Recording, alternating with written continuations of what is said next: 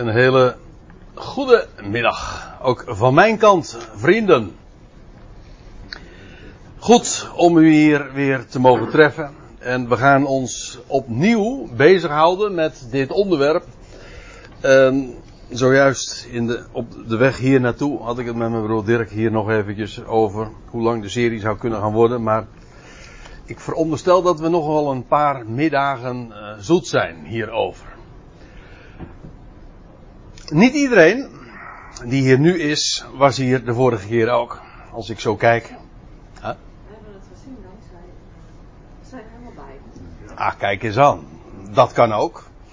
Dat is ook de reden waarom we het op internet zetten natuurlijk. Op, je, op de video of dan wel via de audio. Alsnog uh, kunt beluisteren of bekijken. Maar uh, ook voor degene dan die dat, dat niet gedaan hebben, lijkt het me goed om eventjes de, de dingen nog op een rijtje te zetten wat we zo al hebben besproken. En wat de insteek van deze, van deze korte, langere serie dan is. Paulus noemt het woord verbond negen keer in zijn brieven en we willen gewoon in deze serie dat eens nagaan. En dan laat ik voor het gemak de Hebreeënbrief even buiten beschouwing, ondanks het feit dat uh, deze brief, mijn zinziens, wel degelijk door Paulus is geschreven. Maar goed, zijn naam staat er niet onder. En uh, er is iets, uh, ik noemde trouwens nog een reden waarom, de, waarom we de Hebreeënbrief even parkeren. Eigenlijk is, als je het begrip verbond in de Hebreeënbrief ook nog eens erbij zou betrekken, nou dan moet je er echt nog een heel aantal bijeenkomsten aan gaan wijden. Want daar speelt juist uh, dit woord een hele grote rol. Maar die brief is specifiek gericht aan, aan Israël. En wij houden ons vooral bezig met die brieven waar Paulus' naam onder staat geschreven. En die ook duidelijk markeren dat hij zich richt tot de natieën. Nou, de vraag, en dat is ook tevens ook een toelichting op dat laatste, voorlaatste punt. Uh, de vraag die als rode draad door deze serie loopt, dat is wat heeft nou de Ecclesia, de gemeente, zo u wilt, of het lichaam van Christus te maken met de verbonden. En ik heb het dus over verbonden, want er zijn er meerdere. Dat is niet zo Calvinistisch gedacht, want dan denk je heel sterk in de termen van het verbond. Maar als je het puur bijbels bekijkt, dan is er sprake van allerlei verbonden. Bijvoorbeeld, nou ja, ook dat hebben we al eventjes zo de revue laten passeren met Noach in ieder geval. Een verbond dat met de hele schepping is gesloten. Een verbond met Abraham. Het verbond met bij de berg Sinaï. Het, het beroemde oude verbond. Daar komen we trouwens ook nog uh, wel uitgebreider over te spreken. Al is het niet vandaag. Het hele bekende, maar ook heel belangwekkende verbond met David het Davidisch verbond. Oftewel het verbond dat gesloten is met de dynastie, het koningshuis van David. We hebben daarbij ook even nog eens uh, wat ingezoomd op de vraag: wat is nou eigenlijk een verbond? Het is een contract, jawel, maar daar zit nog wel wat meer aan vast. Het initiatief blijkt altijd bij God te liggen. Bij de verbonden in de schrift ligt het verbond, het initiatief bij God. Hoe wordt het bekrachtigd? En dat is universeel met bloed. Dat hebben we trouwens wel uit de Hebreeënbrief ook even nog naar voren gehaald. Een heel karakteristiek ding, en dat heeft ook alles met die vraag van deze hele serie te maken. Dat is dat verbonden, of die nou met Noach of met Abraham of met Mozes of met David worden uh, werd gesloten, of worden gesloten, altijd worden ze gesloten met een persoon en zijn zaad. Oftewel met de familie, met het huis van. Als je verbondsmatig denkt, denk je dus ook in termen altijd van geslachten. Niet van losse individuen. En daarmee heb je trouwens ook iets uh, belangwekkends gezegd over de plaats die de Ecclesia uh, inneemt ten opzichte van verbonden. Want de Ecclesia, dat is een uitroepsel dat niet is verzameld naar geslacht, naar familie, waar geslachtsregisters of, of bloedlijnen een rol spelen, die hebben juist daar helemaal niets mee van doen. Het is een verzameling van mensen ja, die tot één gesmeed zijn, maar dat is een geestelijke eenheid. En dat, uh, dat betekent dus eigenlijk ook al dat we in de directe zin, dat je ook nooit leest, uh, daar komen we echt nog wel uh, nog uitgebreider op terug, dat je nooit leest dat er een verbond met de gemeente, het lichaam van Christus is gesloten. Er is een veel intiemere uh, verbinding. Dat woord heeft heel veel connectie natuurlijk met het woord verband. verbond, ja ook nog, verbinding, verband, verbond. Uh, maar wij hebben een veel co intiemere connectie met onze Heer dan je in welk verbond ook maar zou kunnen bedenken. En dat is de connectie tussen hoofd en lichaam. Mijn hoofd heeft geen, geen verbond met mijn lichaam. Nee, dat is een organische eenheid. Dat is nog veel closer, veel intiemer. Dat is een, een, belangrijk gegeven.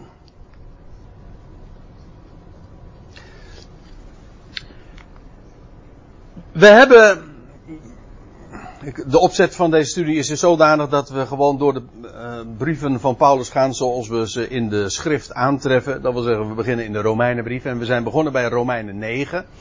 En daar doet Paulus een uh, nogal uh, ja, prachtige statement over, over wat het de Israëlieten allemaal gegeven is. De genadegaven, de, de genade-effecten die aan hen zijn toevertrouwd. De verbonden, staat er dan, zijn van Israël. Hunner is, de, hunner zijn de belofte, hunner is de vader hunner is, zijn ook de verbonden. Let op dat meervoud. Niet alleen het oude, maar ook het nieuwe verbond is van hen.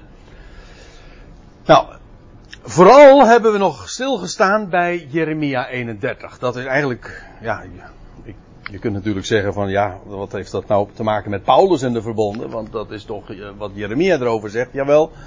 Maar dat moet je goed begrijpen. Wat, wat, uh, dat is het hoofdstuk waarin we de aankondiging, de belangrijkste aankondiging van het nieuwe verbond aantreffen. Jeremia 31 vers 31 en het navolgende.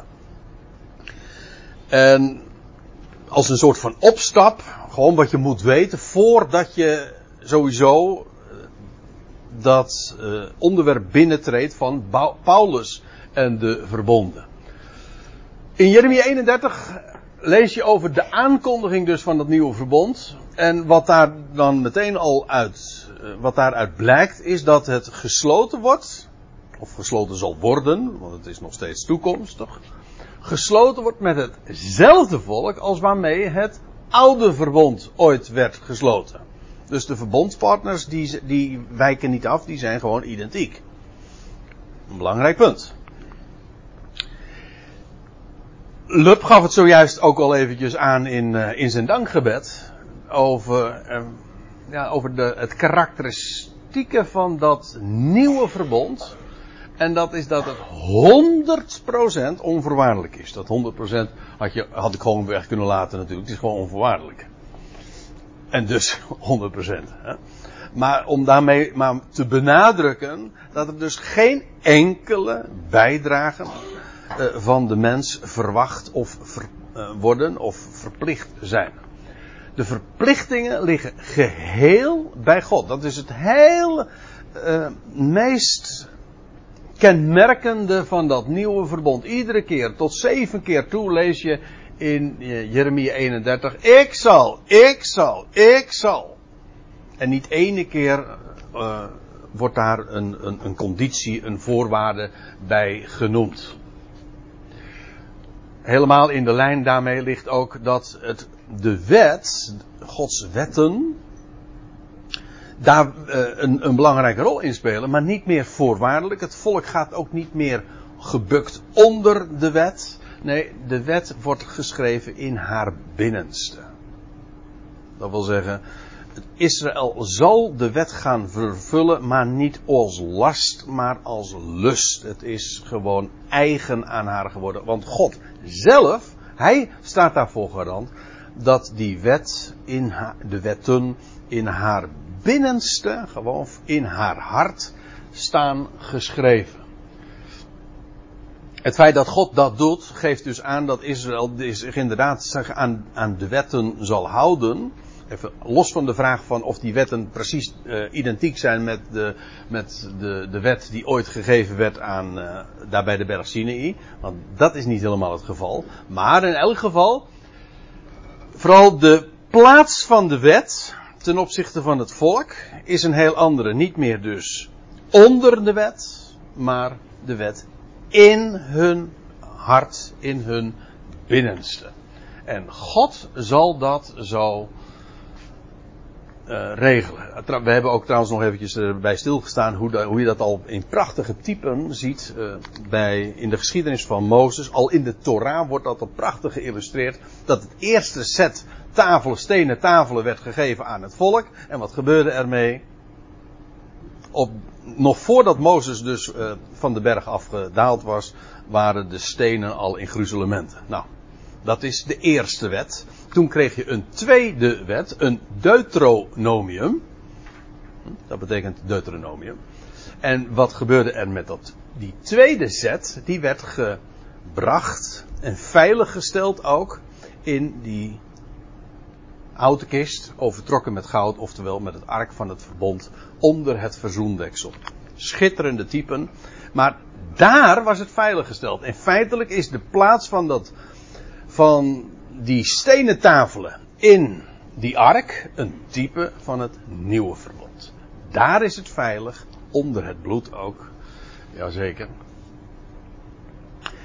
En dat het inderdaad een toekomstig gebeuren is, blijkt ook wel dat het gesloten zal worden met een volk dat voltallig, en daarbij worden termen gebruikt als allen en ieder, het volk voltallig haar God zal kennen. Men zal niet meer zeggen, en ieder tot zijn naaste kent de Heer, want ze zullen allen mij kennen en gekend zijn door mij. Zo, zulke termen. Allen zullen mij kennen. Dat was zeggen, heel het volk zal daarin besloten zijn. Een, dus een, een, geweldige verwachting van dat nieuwe verbond. Nou, dat, ik vond het van belang om dat ook nog eventjes goed te onderstrepen voordat we nu verder gaan. Want we gaan vanmiddag ons bezighouden met Romeinen 11. En laten we daar dan meteen maar eens naartoe gaan. En als u uw bijbeltje bij u hebt, wat, ik toch echt adviseer. Ondanks het feit dat het allemaal ondersteund wordt met plaatjes en de teksten enzovoorts. Maar in Romeinen 11, daar gebruikt Paulus voor de tweede keer in zijn brieven de term verbond. En het verband is heel belangwekkend. En wat ik ook heel fraai daaraan vind, is dat het geheel in lijn ook ligt met wat, we, wat ik zojuist naar voren bracht over Jeremia 31. Namelijk dat Paulus, de profeten en de woorden van de profeten niet alleen serieus nam, hij nam ze ook letterlijk en hij hij spreekt daarover en de verwachting van een geweldige toekomst voor, voor Israël, waarmee een nieuw verbond gesloten zal worden, bevestigt hij. Dus uh, totaal geen, geen, geen sprake van, van een vervanging of zo. Maar daar kom ik uh, misschien nog wel over uh, te spreken. Romeinen 11. Romeinen voor, de vorige keer hadden we het dus over Romeinen 9. Hunner zijn, eh, of zij zijn Israëlieten, hunner is, en dan worden er een zeven, achttal uh, gaven gegeven die God aan dat volk heeft gegeven. Grote voorrechten die ze genieten boven de natieën. Maar uh, dan gaat vervolgens uh, Paulus verder in hoofdstuk in 9, in hoofdstuk 10 en dan in, vers, in hoofdstuk 11 over ja, dat volk. Eh, het, het loutere feit dat, en dat is eigenlijk het grote onderwerp ook, dat Israël zich vijandig opstelt ten opzichte van het evangelie. Dat wil zeggen, hun eigen Messias hebben ze verworpen. En ik bedoel niet alleen maar doordat ze hem aan het kruis hebben genageld, maar ik bedoel eigenlijk op het gegeven dat nadien toen de Messias inmiddels was opgewekt uit de doden, dat, dat, uh, dat deze Messias ook gepredikt werd aan, aan, aan Israël. Maar dat opnieuw uh, het volk de, deze eerdere keuze van hem de Messias verwerpen uh, bevestigde en de leidslieden die hebben het heel uitdrukkelijk ook verworpen. Nou, en feitelijk is Paulus roeping, Paulus bediening daarop gebaseerd. Paulus werd ook pas geroepen nadat het volk officieel, ik bedoel op het Sanhedrin, de Joodse raad, die heeft uh, Stefanus gestenigd. Dus officieel verwierp de Joodse natie daarmee ook het evangelie dat aan hen was gepredikt. Het evangelie van kom tot bekering en als jullie tot bekering komen dan zal de koning terugkeren en het koninkrijk baan breken over Israël en over de hele wereld. Nou, dat, ook dat getuigenis hebben ze afgewezen, officieel dus. Ik bedoel, de, haar vertegenwoordigers, haar, degene die haar representeren, de, het Sanhedrin.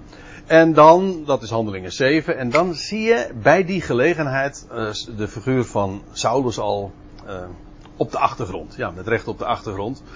Hoewel die al uh, een flinke supporter was van, het, van die verwerping. En dan wordt Paulus in dat volg, in handelingen 9 geroepen en ja, hij gaat dan naar de natieën toe.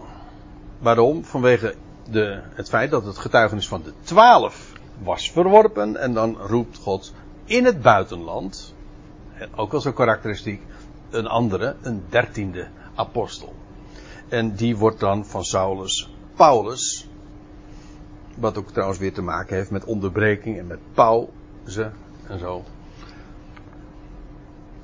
En dan komen we tenslotte als je uh, die hoofdstukken Romeinen 9, 10 en 11 hebt gelezen, dan kom je uiteindelijk bij het slot van Romeinen 11. En ik pak daar ook de draad op. In Romeinen 11, vers 25. Ik ga natuurlijk niet allemaal herhalen wat Paulus daarover uh, in het voorgaande heeft gezegd. Ik pak hier expres de draad op en dan zegt hij, begint hij met dit. Want, zegt hij dan, uh, ik wil niet dat jullie onwetend zijn, broeders, van dit geheim. Aha, hij gaat ze dus iets vertellen waarvan zij tot dusver waarschijnlijk, uh, of waarvan ze onwetend geacht worden te zijn. Hij zegt, maar ik wil niet dat jullie onwetend blijven daarover. Van dit geheim. Het is een uh, mysterieus woord. Als ik dat zo zeg, kan ik dat. Ik, uh, want het Griekse woord is namelijk mysterion. En ons woord mysterie komt daar natuurlijk direct. Uh, is daar direct van afgeleid. In de MBG wordt het woord altijd weergegeven met geheimenis. En als je een statenvertaling hebt, dan wordt het weergegeven met verborgenheid. En, en al die, of die beide vertalingen geven een bepaald uh, aspect weer. Het geeft aan dat het verborgen was. Maar goed, dat doet een, het woord geheim ook. Hè? Dat het verborgen uh, was. En, maar dat een aantal daarvan op de hoogte zijn. en, uh, het is een. Uh, bij het woordje mysterie, als, zou je het weergeven met mysterie, dat is een wat ongelukkige weergave. Ondanks het feit dat de klank ongeveer identiek is met het, het, Griekse woord. Maar het zou toch een verkeerde indruk wekken, omdat je bij mysterie, wij in het Nederlands vooral denken aan iets wat, wat onbegrijpelijk is. Ook als het je verteld is, dan is dan, Kijk, als je een geheim vertelt, dan, dan ken jij, in tegenstelling tot de rest, het geheim als je uh, iets, een mysterie uh, is verteld, dan, uh, ja, dan is het in, in, onze, in onze begrippen wereld nog steeds iets wat eigenlijk onbegrijpelijk is. Maar de, de, de gedachte van onbegrijpelijkheid zit er niet in dat woord zelf. Het is een geheim dus. Het was iets wat verborgen is voor anderen, of wat voorheen verborgen was, maar dat nu wordt bekendgemaakt. En het, ja, dat woord geheim, eh, verborgenheid, geheimenis, ja, dat, daarvan is Paulus toch wel bij uitstek de uitdeler hoor. Dat zegt hij ook wel op meerdere plaatsen. En ook in deze Romeinenbrief. En dan moeten we even bladeren, uh, want dan neem ik u even mee naar hoofdstuk 16, helemaal naar het slot van deze Romeinenbrief. En ik stel voor dat we dat eerst eventjes lezen. Om ook het, uh, te laten zien hoe, hoe essentieel dit geheim, wat, hij, wat Paulus in Romeinen 11 dus gaat vertellen, waarvan hij zegt: Ik wil niet dat jullie daarvan onwetend zijn. Dat geheim blijkt alles te maken te hebben met de boodschap die hij brengt. En dat wat hij te melden heeft. En, en ook de fase van de heilshistorie waar wij ons nu in bevinden. Het slot van Romeinen 16. Schitterend gedeelte trouwens. En dat eindigt dan met een lofzang die hij onderbreekt. Leuk, zoals dat ook uh, ja, zoals dat gestileerd is, zeg maar. Uh, maar ik, laat ik eerst eventjes dit lezen. Aan hem echter. Met een hoofdletter, dat gaat hier over God, dat kan niet anders. De, het, sterker nog, het gaat hier over de alleenwijze God. Aan hem echter die bij machten is. Jullie standvastig te maken. En dan komt er, en dan gaat hij, begint hij met een tussenzin. In de NBG-vertaling zie je dan ook, hoe het in de Statenvertaling is, weet ik niet, heb ik niet nagekeken. Maar hij onderbreekt zijn betoog. In de Statenvertaling ook? Nee, ik zit even. Oh. Omdat je net zei, het is een uitmuntend mooi stukje. Het is naar mijn goede bericht. ja, naar mijn goede bericht. Ja, nou, eh, naar mijn, uh, naar mijn, als u het NBG leest, dan, uh, dan staat er mijn evangelie. Trouwens staat de vertaling ook mijn evangelie. Maar evangelie is een goed bericht. Of goed nieuws. Ja. En dat ik daar iets mee heb met dat woord, dat weet ik. Ja. En uh, dat, dat houden we ook zo. Maar goed, uh, naar mijn goede bericht. Hij eigenaardig, hè? Dat Paulus dat naar mijn evangelie, dat hij dat koppelt aan zijn eigen persoon. Hij zegt, het is mijn evangelie. Waarmee, waarin de suggestie ook ligt van hem is iets bekendgemaakt of hij mag iets bekendmaken, een evangelie, goed nieuws, een goed bericht, dat speciaal bij hem hoort. Hij zegt, het is mijn goed bericht.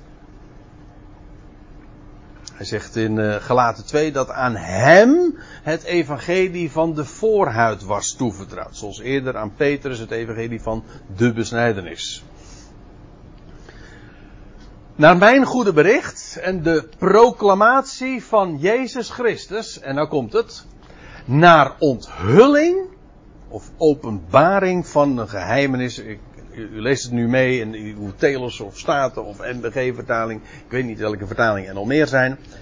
Deze, dit is een wat uh, erg letterlijke weergave, maar naar onthulling van een geheim heb je het woord weer. Weer dat woordje mysterion dat Ionische tijden, eeuwige tijden, iedereen die denkt, is een van de, zo'n term, dit is misschien wel de mooiste illustratie als het mij vraagt, maar het is een, een term die zo duidelijk maakt wat Ion en Ionisch, bijvoeglijk naamwoord, is.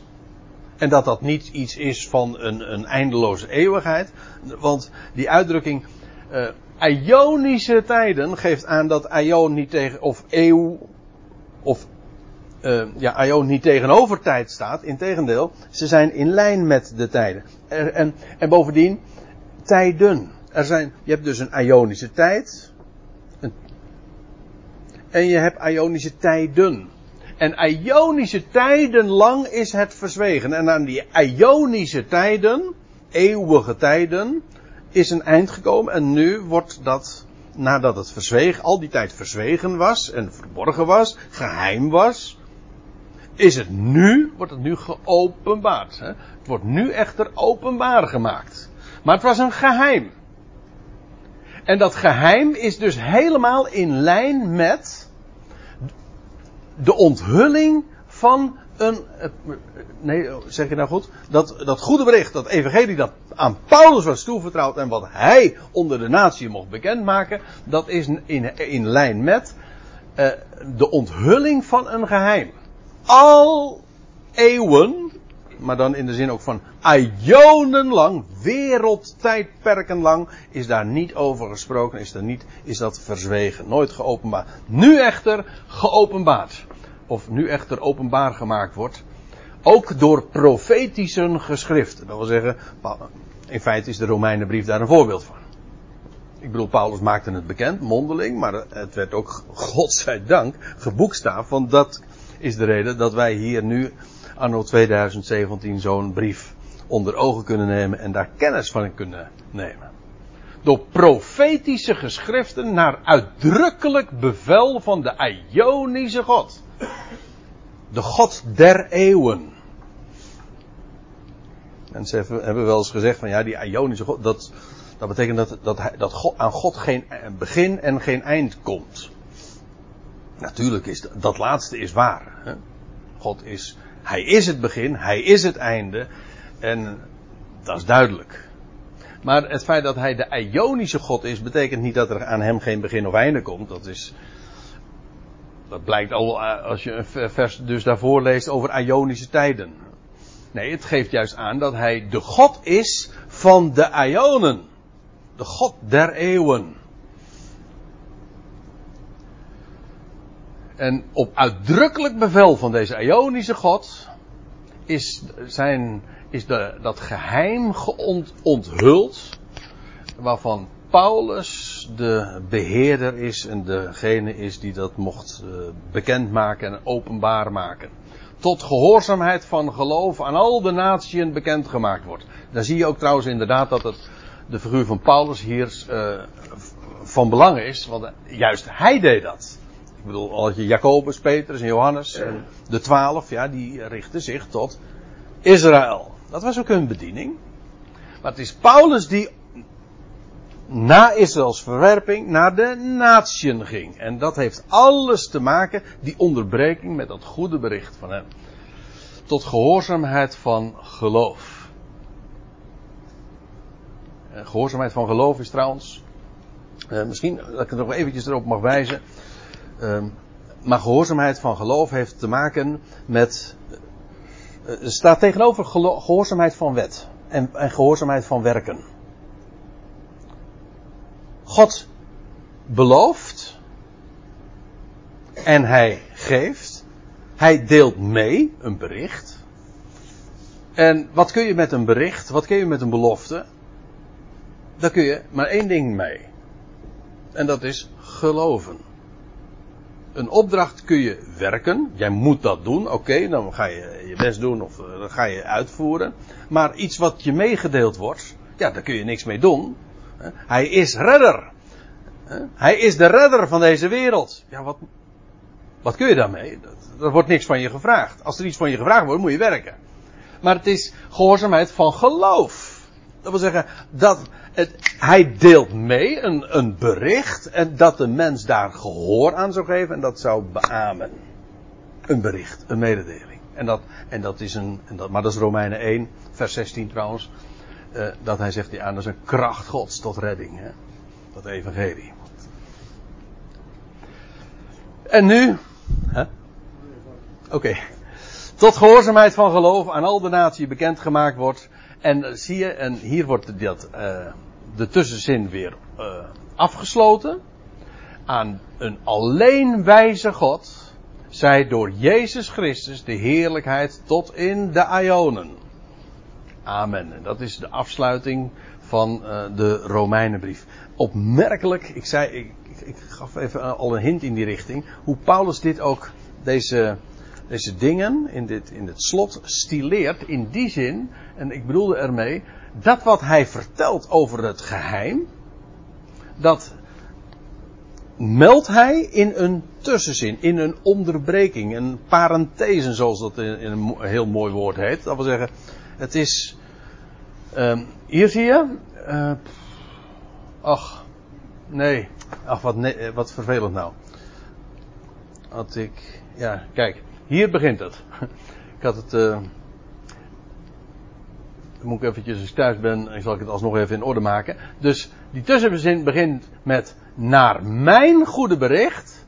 Dat, hier moet je dat toch even lezen. Hier begint die tussenzin. En die eindigt dan bij aan al de natie bekendgemaakt wordt. En wat, wat wordt er dan bekendgemaakt? Wel, datgene wat Ionische tijden lang verzwegen is, namelijk een geheim. En dat is een onderbreking. Nou, dat is nou precies Paulus. Dat is het goede bericht van hem, dat is een onderbreking. Het ging naar Israël, het zal ook weer naar Israël gaan, maar in die tussentijd wordt het, gaat het heil naar de natieën via Paulus. En ja, dat is een. En altijd weer blijkt het, blijken geheimenissen te maken te hebben met die onderbreking in de heilshistorie. En als ik straks weer terug ga naar Romeinen 11, dan zullen we dat ook weer zien. Dat is heel opmerkelijk. Het feit dat het koninkrijk, zo kun je het ook zeggen, het koninkrijk is vandaag. En de koning is verborgen. Alles wat God doet is vandaag verborgen. Geheim. Ja. En als dat dan afgesloten wordt. Of, laat ik het anders zeggen. Uh, uh, Paulus doet deze dingen, hij maakt dat bekend en hij zegt dat ook weer in een tussenzin. Zoals zijn hele bediening eigenlijk een tussenzin, een pauze is, een onderbreking. En dan aan een alleen wijze God. Alleen hij kan dat zo bedenken en arrangeren. Aan een alleen wijze God zij door Jezus Christus de heerlijkheid tot in de Ionen. Schitterend. Maar zie je trouwens ook dat, dat hoe, hoe belangrijk het is om voor, voor Paulus om, om, om deze dingen uh, te onderstrepen. En hij sluit zijn brief er ook mee af. Als hij in Romeinen 11, dat is eigenlijk uh, de, de springplank ook. Als hij in Romeinen 11 dus spreekt over, ik maak jullie een geheim bekend dan is dat maar niet zomaar een geheimpje wat verder geen rol speelt. Nee, daar komt hij aan het eind nog een keer op terug en dan zegt hij aan hem, die bij macht is, jullie standvastig te maken. Ja, en nou komt het.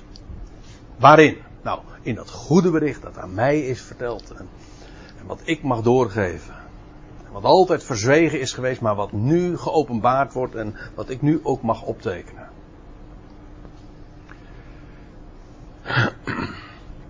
Deze God. Dat wat Hij in zijn wijsheid heeft vastgelegd en gepland. Ja, om daar kennis van te nemen en om daar ook standvastig in te zijn. Om daarin je roels, je wortels in uit te slaan. En, en ook te weten wat voor tijd we leven in deze onderbreking en ook het uitzicht dat we hebben op het feit dat, ja, God straks weer de draad op gaat pakken. Nou. Ik ga weer even terug naar Romeinen 11 vers 25. Ik wil niet dat jullie onwetend zijn, broeders, van dit geheim. Dus geheim dat via Paulus bekendgemaakt is en dat uh, verband houdt met de onderbreking in de heilsgeschiedenis. Oftewel met Israëls ongeloof. Want ja, die onderbreking die begon juist doordat Israël het evangelie afwees. Zo werd Paulus geroepen sinds die tijd in het buitenland om naar de natieën te gaan. Nou, daar heeft het geheim mee te maken.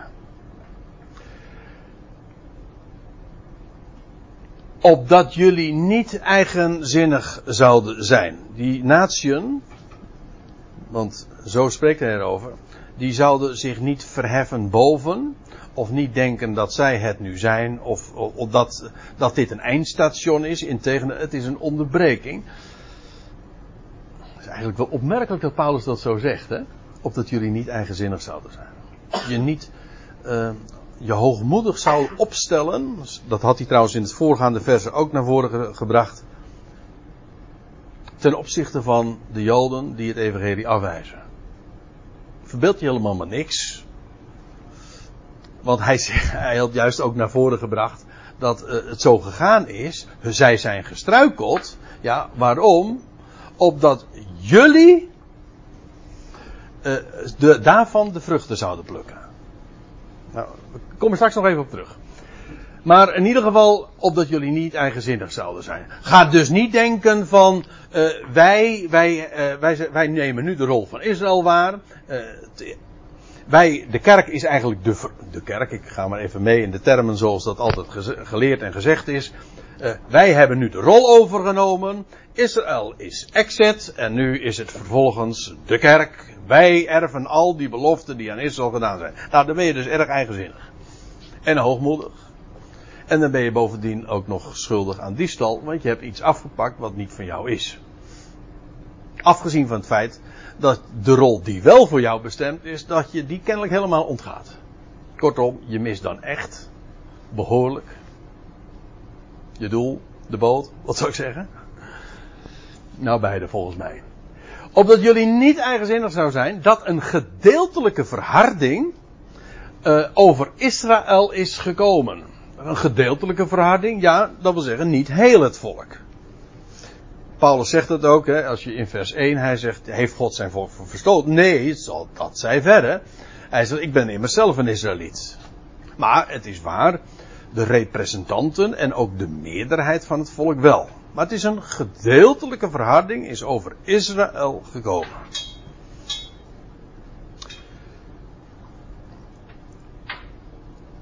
En dan zegt Paulus, totdat de volheid van de natieën zou binnengaan. Nou, dan moeten we eens eventjes eh, goed eh, bij, eh, bij stilstaan. Wat, wat zegt hij hier nu feitelijk?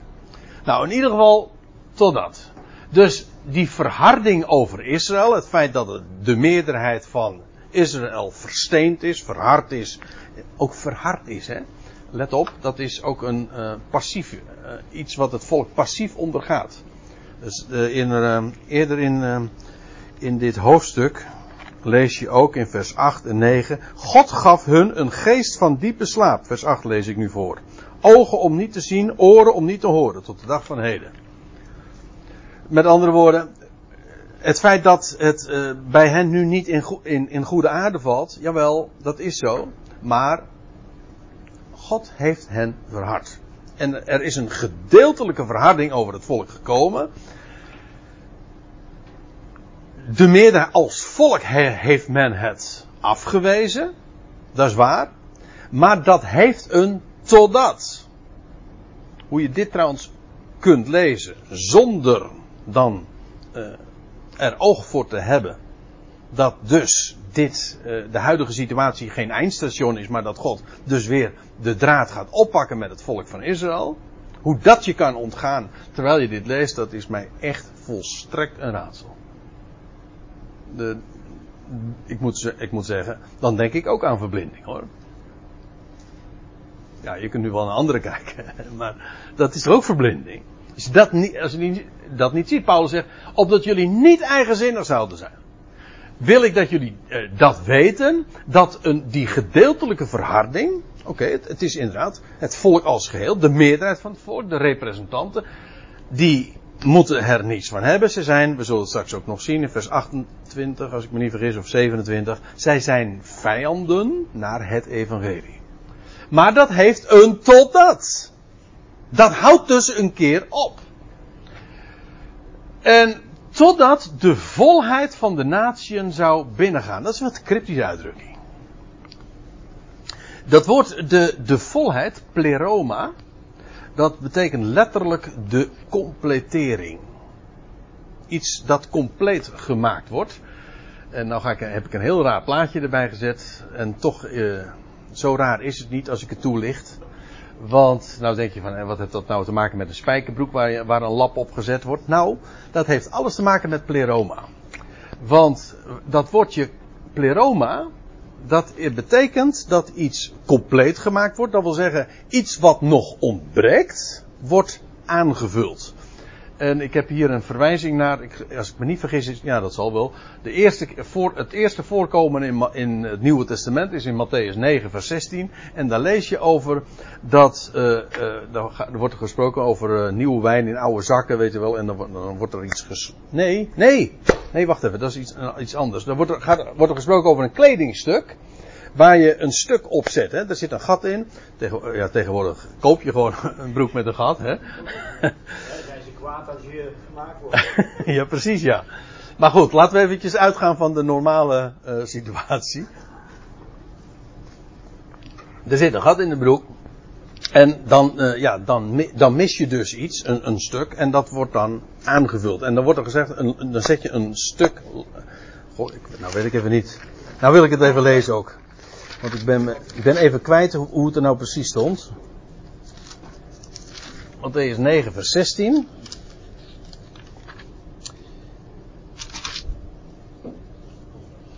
En niemand zet een niet gekrompen lap op een oud kledingstuk, want de, de ingezette lap, dat is het woord. De ingezette lap, daar staat in het Grieks het woordje pleroma. Die ingezette lap scheurt af van het kledingstuk en de scheur wordt erger. Nou, het gaat me even om die, het is een ingezette lap. Dus, dus dat wat dat kledingstuk weer compleet maakt. Dat is het. Dus de volheid, dat is dus de completering. Dat betekent dus de natieën zijn nog op een of andere manier niet vol. Maar als, als het vol is.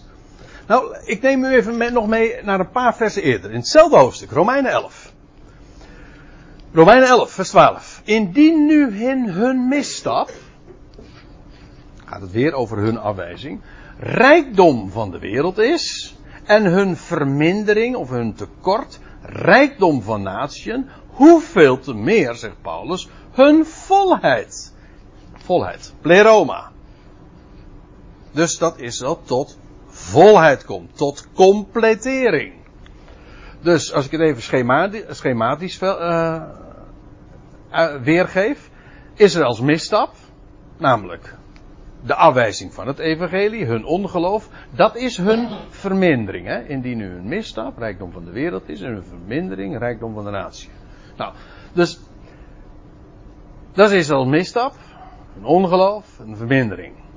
Maar dat betekent juist weer rijkdom van de wereld en rijkdom van de natie. Het een betekende dit voor het ander. Blijft het hierbij? Nee, zegt Paulus, dat is hier nog veronderstellenderwijs. Wat hij in vers 25 dan echt ook duidelijk als een geheim bekend maakt. En zo zal het gaan en tot dat. Hier zegt hij het nog uh, min of meer veronderstellenderwijs. Maar dan zegt hij, als dat, als Israëls ongeloof al zo'n enorme rijkdom voor de wereld en van de natieën is. Hij spreekt in nog een vers of twee versen later over uh, hun misstap. Dat is de verzoening der wereld. Alsjeblieft. De verzoening van de kosmos. Van de wereld. Nou, als dat hun ongeloof al bewerkstelligt, hoeveel te meer als Israël dan compleet wordt. Als hun tekort. Kijk, wat je dan krijgt is hun vermindering staat tegenover hun volheid. Ziet u?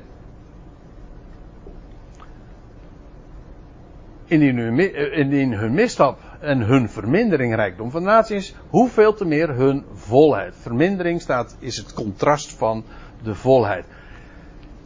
Hun misstap is dus hun ongeloof, dat is hun vermindering, maar dat zal worden beëindigd en dat zal plaatsmaken voor geloof. En dat is, dan komen zij inderdaad tot volheid.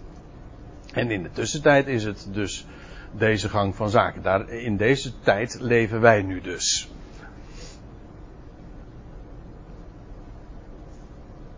Dat is Israëls volheid. De volheid van de natieën, dat betekent dus de natieën komen tot volheid. Uh, Paulus drukt zich erg uh, kort uit. Hij licht dit verder niet direct toe. Wat hij bedoelt met de natieën, die, uh, over de volheid van de natieën. Eén ding is duidelijk. De natieën uh, komen tot volheid dus. En dat betekent dus het ontbrekende wordt aangevuld. En dan kun je in twee richtingen denken. Misschien nog wel in meer, maar twee komen mij zo voor de geest en die worden ook zo voorgesteld.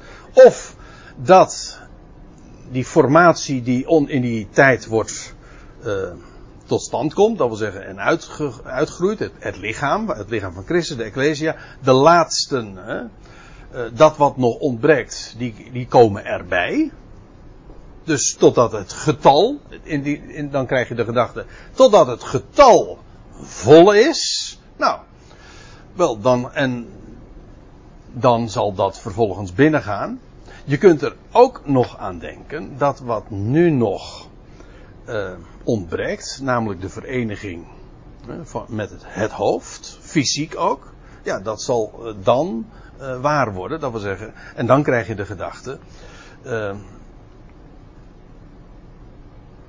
ja, dan kom je meteen bij dat binnengaan ook, want de volheid van de natieën, totdat de volheid van de natieën zou binnengaan. Dus op een of andere de natieën die, dat wat ontbreekt aan de natieën, dat komt tot volheid en vervolgens, en het, het wordt echt uh, als, als een gebeurtenis hier beschreven, de volheid van de natieën zal binnengaan. Ze zijn hier en dan gaan ze in een, een andere, ja, op een andere plaats, een andere positie worden ze gesteld.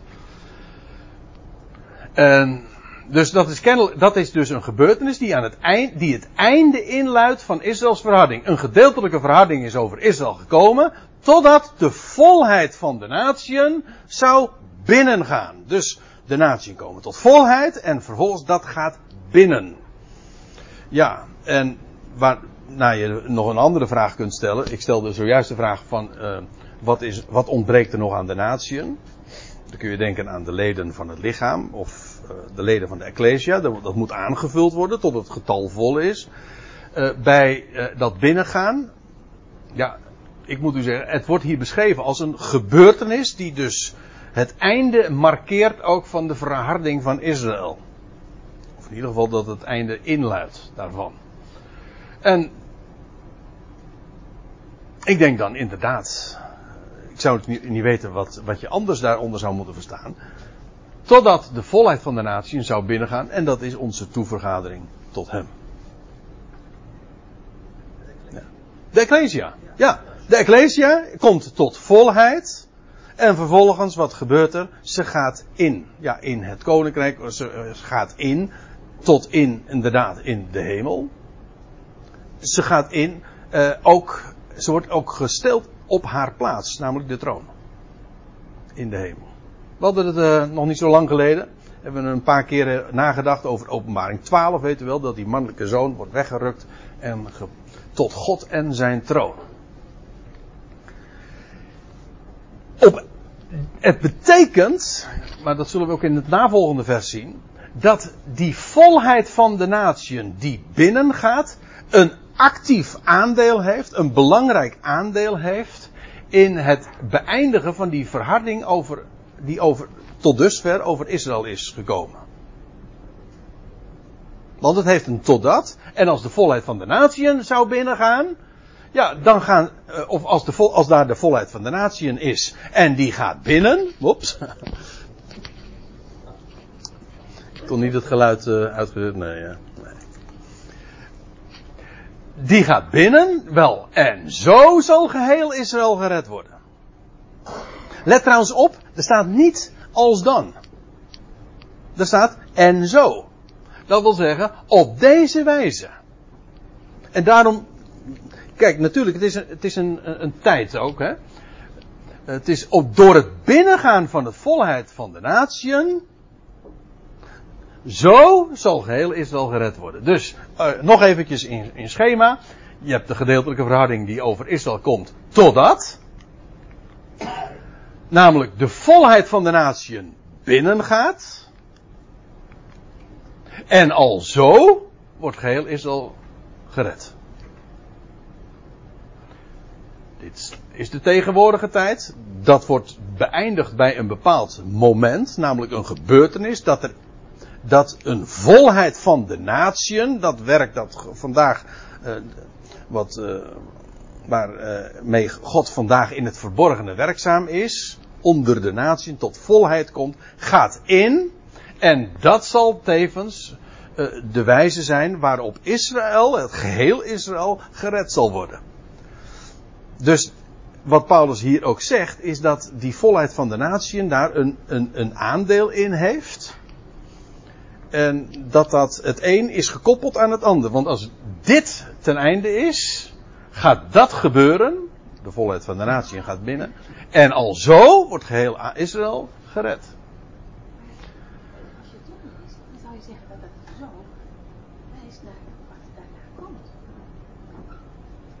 Je bedoelt, eh, en, en zoals geschreven staat, de uitredder zal vanuit Sion komen. Eh, ja, wacht even, laten we het nog even, even lezen. Eh, nou. Dat een gedeeltelijke verharding over Israël is gekomen totdat de volheid van de natieën zou binnengaan. En zo, en dan zeg jij, zal geheel Israël gered worden. Namelijk, zoals geschreven staat, de uitredder zal vanuit Sion komen. Dus dan zou hij daarmee vooruitwijzen. Kan ook nog. Ik, één, één ding is het duidelijk. Namelijk dat uh, het. Even. Het gaat in deze volgorde. Het is duidelijk ook in die zin, dus uh, om het eventjes heel deftig te zeggen, ja, temporeel noemen ze dat. In, je hebt dus een tijd, hè, een per, de periode van Israëls verharding, heeft een totdat, namelijk de volheid van de natie gaat binnen. En al zo wordt geheel Israël zalig. En dan opper jij van, dat zou er kunnen slaan op het, het navolgende. Met zijn heiligen. Zal, dat, maar zover uh, was ik nou net nog niet in mijn betoog. Want ik geloof namelijk ook. Uh, dat wil ik straks laten zien. Als de Heer inderdaad zal terugkeren. Dan, zijn, dan is dat lichaam van hem daar direct bij betrokken. Als hij. Nou, laat ik het anders zeggen. Als hij straks zal verschijnen in heerlijkheid, dan zullen wij met hem verschijnen in heerlijkheid. Ook aan Israël. En zo zijn wij ook direct daarin betrokken. En dat, dat Paulus daar inderdaad aan denkt, dat, uh, dat blijkt wel. Uh, want zoals geschreven staat, nou ja, de uitredder zal vanuit Sion komen. Eerst nog even dit. Um, over dat geheel Israël. Dat wil zeggen, daar is nog wat over te doen hoor, waar ik nu over, uh, wat, wat ik nu aanstip. Maar ik geloof dat dat hier het overblijfsel is. Dat wil zeggen, het gaat over alle Israëlieten die op dat moment zullen leven. Dat is geheel Israël. Dat zeggen, heel het volk, er is er niemand, er is geen levende Israëliet die op dat moment uh, er zal zijn, die niet uh, deel, die geen deel al zal hebben aan die redding. Maar dat is een overblijfsel. Er zullen er uh, voorafgaand aan de terugkeer van, van, van de Heer, van de Messias, zullen er velen omkomen. En, maar dat wat overblijft, dan lees je ook in Zacharia 13. En een overblijfsel, een derde van wat daar in het land zal over zal blijven, zal de naam aanroepen en hij zal hen inderdaad uitredden. En dat is het gehele Israël, namelijk dat wat overgebleven is. Als je het niet erg vindt, laat ik het hier even bij. Want ik kan me voorstellen dat als je er andere gedachten over hebt, dat je nu niet tevreden bent met deze opmerkingen. Maar ik, we hadden het, ik zou het nog hebben over het verbond natuurlijk. Hè. Dus we, dan, dan moeten we toch even nog naar in vers 27 zien te arriveren. En zo zal geheel Israël gered worden, zoals geschreven staat. En ik kan u verklappen, dat staat in Jesaja 59, vers 20 en 21. In de Septuagint overigens. Zo, daar citeert Paulus uit. De Griekse vertaling van het Oude Testament. De uitredder of de verlosser zal vanuit Sion komen. Ja, het, het, in het Hebreeuws, als je het in Jesaja terugleest, dan staat hier het woordje Goel. Dat is, en u weet wat een Goel is. Hè? Is een, dus de losser. Bekend, als, als, als ik een naam zou moeten koppelen aan deze, aan deze functie, is dat natuurlijk niks, niemand minder dan Boas. Die man uit die, die man uit uh, Bethlehem, ja, uh, machtig van vermogen. En dat is de bloedverwant die in, uh, in staat is om los te kopen. Dat is de Goel. Dat is in het Hebreeuws het woord. In het Grieks staat er het woordje uitredder. En dat is, uh, ja, wat is een uitredder? Dat is iemand die zorgt uh, voor een vluchtweg. Nou moet je niet de vraag stellen van, ja, wat is het nou? Is het nou bloedverwant, de Goel of is het de uitredder? Het antwoord is namelijk beide. In het Hebreeuws staat er de Goel. In het Grieks staat het de uitredder. En als u het mij vraagt, beide begrippen werpen heel veel licht op wie hij is. Hij is de Goel, hij is de bloedverwant. Hij zal loskopen. Maar hij is ook degene die dan, als geheel Israël gered zal worden.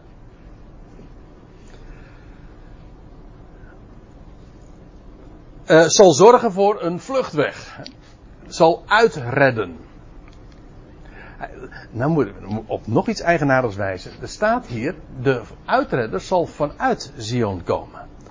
En de, degene die dit al eventjes heeft, heeft nagelezen, in de Hebreeuwse tekst, in Jesaja 59, dan staat er tot Zion komen.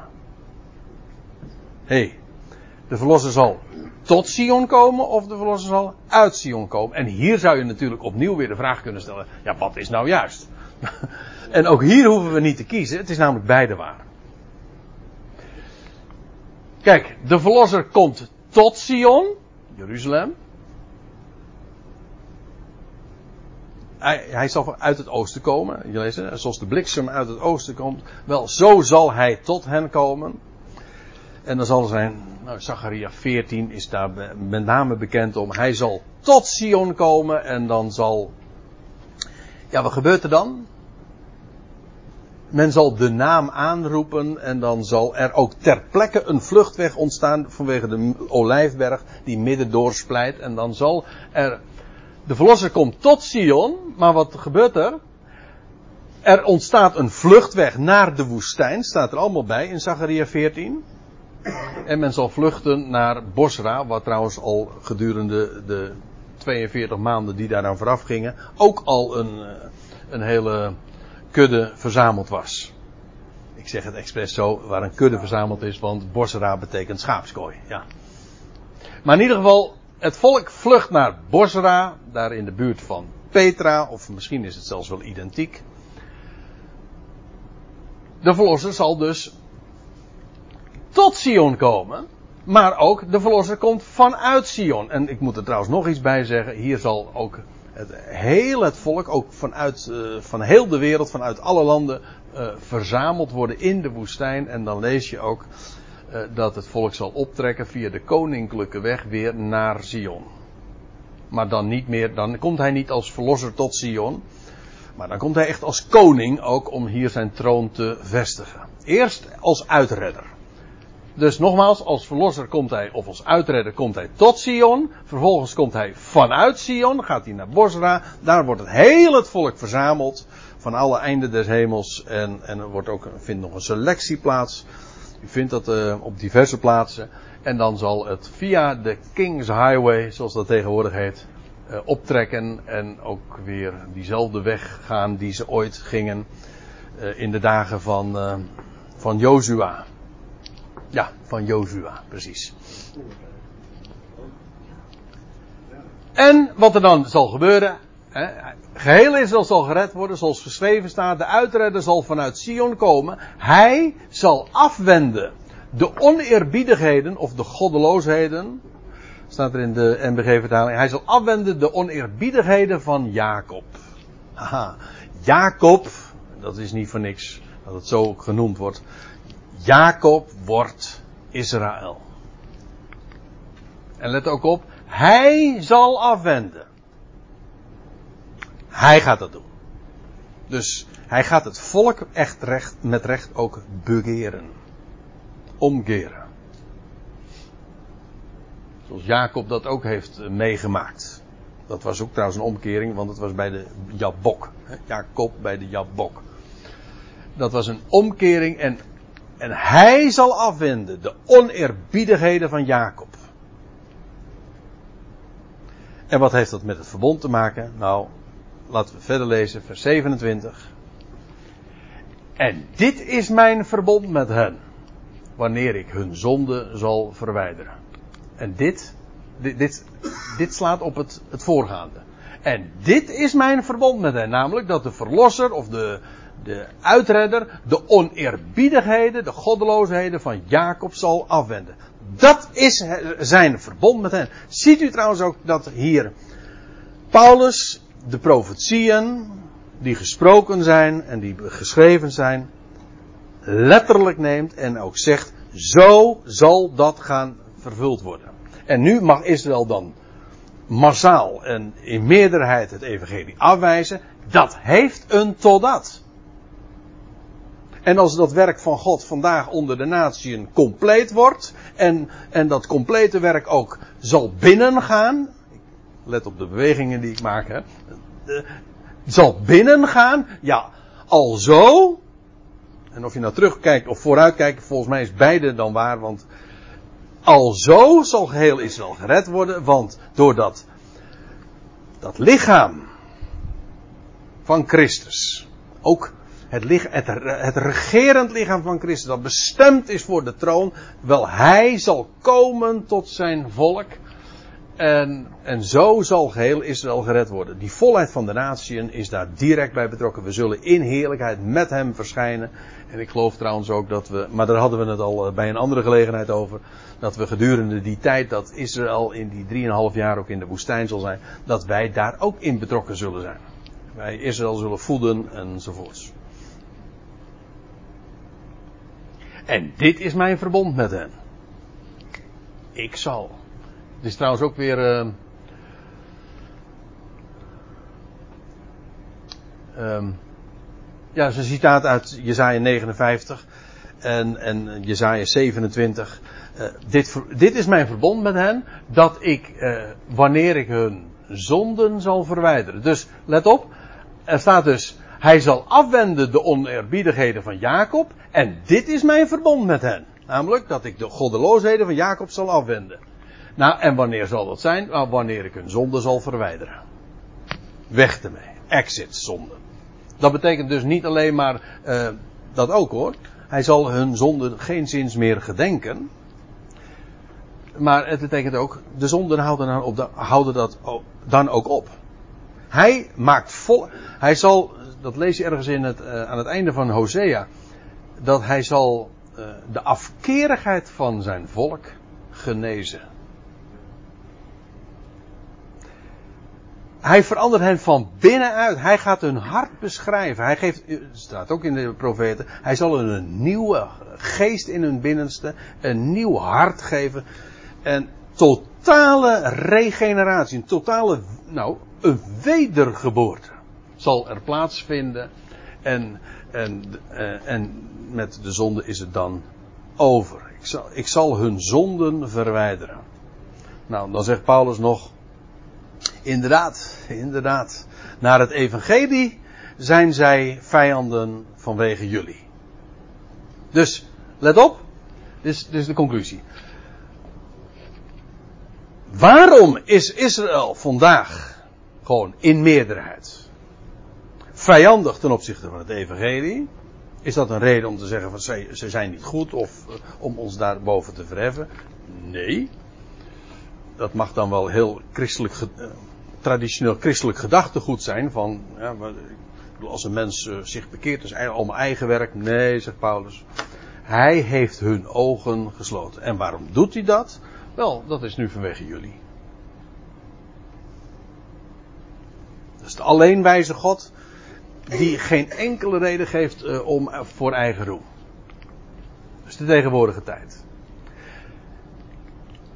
Ze zijn inderdaad, ze zijn, ze zijn vijanden van het evangelie. Let op, moet ik er ook aan denken. Ze zijn heel orthodox. Heel godsdienstig. Maar van het evangelie moeten ze niks weten. En vertel me nou niks nieuws. Dus vandaag ook in de christelijke wereld. Hè? Van Christus. Evangelie, vijanden van Christus, ja, van, de, van het evangelie. En dan zeggen we ja, uh, en dan, je zou de vraag kunnen stellen, kan dat? Hè? Orthodox zijn en toch een vijand van het evangelie? Ja, dat kan. Het volk van Israël is daar eigenlijk het voorbeeld van. En Paulus uh, die zegt, die, in deze hoofdstukken blikt hij zelf ook terug. Ik bedoel, het was zijn eigen verleden. Orthodox tot op het bot, fanatiek daarin ook. Jawel. Maar volkomen blind. Volkomen blind voor dat wat God te melden heeft. Voor het evangelie. Voor het goede bericht. Maar, zegt hij, dat mag dan waar zijn. zij zijn vijanden van het evangelie. Vanwege jullie. Maar na de uitverkiezing. Zijn zij geliefden. Vanwege de vaderen. De aartsvaders namelijk. Aan wie de beloften waren gegeven. God kiest uit. God kiest uit. En hij heeft dat ooit al duizenden jaren geleden, 4000 jaar geleden, riep hij Abraham uit, uh, uit Urk der Galdeeën, zeg ik dan maar. Hè. En, en hij gaf haar die, die belofte. En vanwege die uitverkiezing, God koos hen uit, zijn zij nu zijn ook geliefden.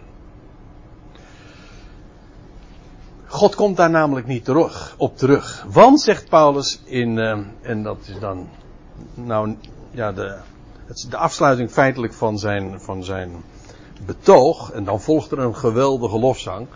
Maar, want, die genade-effecten, de charismata, de genadegaven.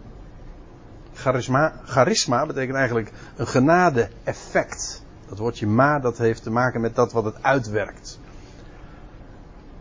Of vreugde-effect. God geeft vreugde en dat heeft een effect. Dat is charisma. Ik weet niet of je er ooit zo wel eens over hebt nagedacht, maar dat is echt wat charisma is. Hij geeft zijn genade, zijn vreugde, hij geeft om niet. En dat heeft een uitwerking, een effect. Dat is charisma. En dan begrijp je ook trouwens waarom genade effect bij de een anders is dan bij de ander. Ik zeg maar, als je in een, uh, als je in een saxofoon blaast. Hè, als ik in een saxofoon blaas. Nou, uh, als jij in een saxofoon blaast. Uh, dan, dan komt er ander geluid uit dan wanneer je in een trompet blaast. Hè. Elk instrument, elk ding, elk schepsel is weer verschillend. maar het is dezelfde oorsprong. Dezelfde blazer, zeg maar. Begrijpt u wat ik bedoel? Nou ja. de genade, want de genadegave uh, genade-effecten van, en, en de roeping van God zijn, uh, zijn zonder spijt, onberouwelijk. God, God, komt daar niet op terug. Israël is uitverkoren sinds de aardvaders. En waarom? Ze zijn geroepen om een kanaal van genade voor de wereld te zijn. En God komt daar niet op terug. En ook al zijn werk uh, onderbrekingen vertonen, vandaag, nu, hij pakt het weer op. Op zijn tijd. Want de genade-effecten en de roeping van God zijn zonder spijt. Dat is God namelijk. In 1 Samuel 16, dat is het laatste waar ik nog op wil wijzen. Daar, lees je dat, dat zegt Samuel dan ook. ook. Ook liegt de onveranderlijke Israëls niet en hij kent geen berouw. Want hij is geen mens dat hij berouw zou hebben. Zegt uh, dat zei Biliam ook al. Als de Bijbel wel eens spreekt over Gods berouw, dan is dat niet omdat God verandert, maar omdat de mens verandert. Bij gelegenheid lees je dat ook. Ik moet er ook bij zeggen, dat is altijd mensvormig spreken. Want hij, hij is geen mens dat hij berouw zou hebben. Alsof hij dacht van, oh, daar had ik niet aan gedacht of zo. Dat was onvoorzien. Dat is natuurlijk bizar, want dan, dan is hij niet de God. Hij heeft geen spijt. Hij komt daar nooit op terug. Dus uh, waar het eigenlijk op neerkomt. Wij leven vandaag. Dat is de samenvatting van wat ik nou vanmiddag zo even naar voren heb willen brengen. Wij leven vandaag in die tijd dat er een gedeeltelijke verharding over Israël is. Massaal wijst men het af. Maar het heeft een totdat. Gaat de, de, het werk dat God vandaag heeft gedaan, komt dat tot volheid en gaat die volheid naar binnen, komen ze in hun positie, dan is dat, betekent dat ook het einde van, uh, van die verharding. En heel Israël zal gered worden en God gaat, komt tot zijn volk door de verlosser en hij sluit een verbond. Onvoorwaardelijk en hij gaat hun goddeloosheden afwenden. Met andere woorden, dat wat de Hebreeuwse profeten van oudsher zeggen en vertelden en hadden opgetekend, dat wordt vervuld. Volledig, letterlijk, waar. En wij, wij leven in die tussentijd en mogen genieten van al die rijkdommen die God ondertussen geeft. En daar ben ik erg blij mee. En genieten van, de, van dat wat de alleenwijze God ons allemaal heeft bekendgemaakt.